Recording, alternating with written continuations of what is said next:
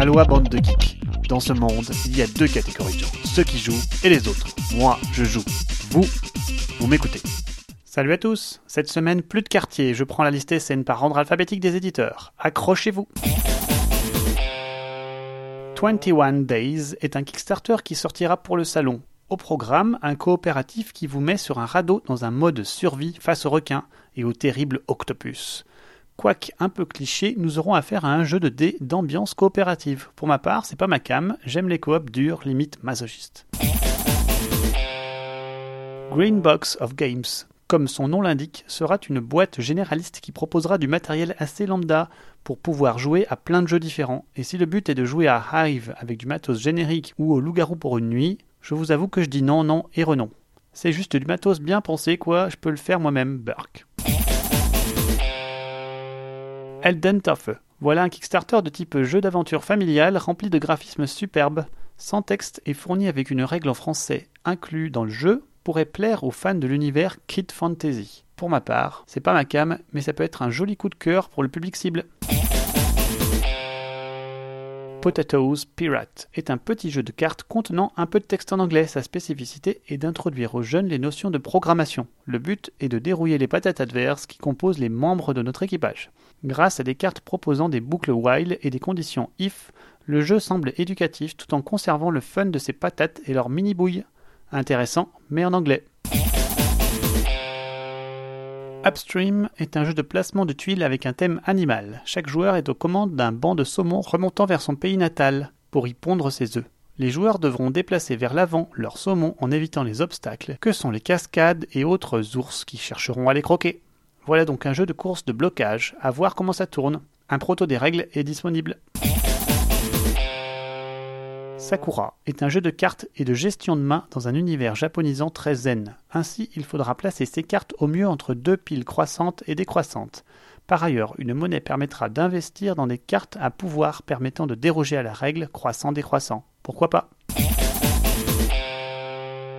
Three Secrets est un jeu de cartes coopératif associé à une application de chez D V G Yoshi. À chaque carte, une couleur donnera sa difficulté et dépeindra une scène, ainsi que trois objets particuliers.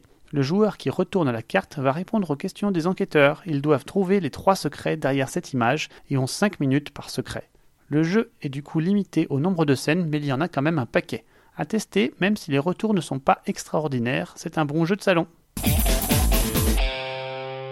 huit cent soixante-dix-huit Vikings est un jeu historique à la limite du wargames qui vous place à la tête de l'un des deux camps, les Anglais défendant leur territoire et les Vikings investissant l'Angleterre pour piller et ramener des femmes dans leur froide contrée.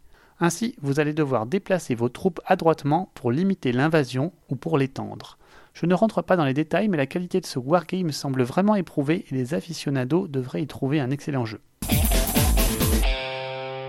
Kalimala vous place au treizième siècle à Florence. Trêve de thème pour cet euro assumé.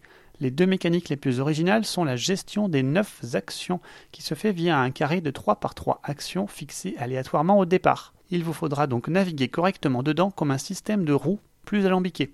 Par ailleurs, les ouvriers placés sur une ligne seront réactivés par tout autre ouvrier se plaçant sur cette ligne plus tard. Il faudra ainsi penser particulièrement son action initiale pour la faire grandir au mieux. Voilà un jeu d'un tout petit éditeur qui n'est pas follement beau mais dont la mécanique pourrait bien sortir du lot. À tester. L'auteur a sorti un article pour présenter les mécaniques de son jeu, ce qui permet de le saisir en profondeur. Cat Lady est un jeu de chat, c'est-à-dire plein de mignonneries vendeuses. Rien de bien fou sinon un tout petit jeu de cartes où il faut collectionner des chats et satisfaire à leurs besoins. Custom Heroes est un jeu de card crafting, le premier à réutiliser la mécanique innovante de Mystic Vale. Point de deck building ici, mais le twist est appliqué au jeu du président, plus connu sous le nom du Troduc. Ainsi, les gains de manche permettent de tuner vos cartes héros pour leur adjoindre de nouvelles valeurs, des pouvoirs, et cetera. Je suis, je vous l'avoue, très dubitatif. Un jeu de pli de nos jeunes années mélangé à un système plus que cosmétique ne peut pas donner grand-chose à mes yeux. Cat Throat Kingdoms est un jeu de trahison, qui l'eût cru. Chaque famille va devoir collecter des ressources, mais surtout négocier pour marier ou non ses filles avec le roi. Au programme, pas mal de négociations et un peu de règles. Ça semble prometteur comme outsider, cependant, il y a pas mal de textes en anglais hélas. Unicorn Princess est un jeu coopératif au look manga japonisant. il nous place à la tête de troupes devant défendre la princesse. Avec un petit aspect gestion tactique des troupes et wargame, le jeu semble sortir du lot malgré un thème peu engageant et un plateau qui semble bien fouillis, typique de ce genre de graphisme, hélas.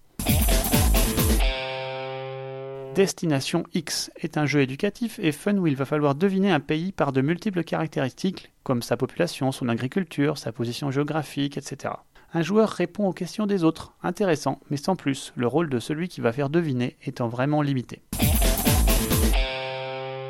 Santa Maria est un jeu de gestion de dés et de remplissage de tableaux à la Cottage Garden. Tout cela mélangé à un thème inexistant donne un désintéressement total de ma part. Mais à culpa, la règle est disponible en anglais si toutefois vous voulez vous y pencher.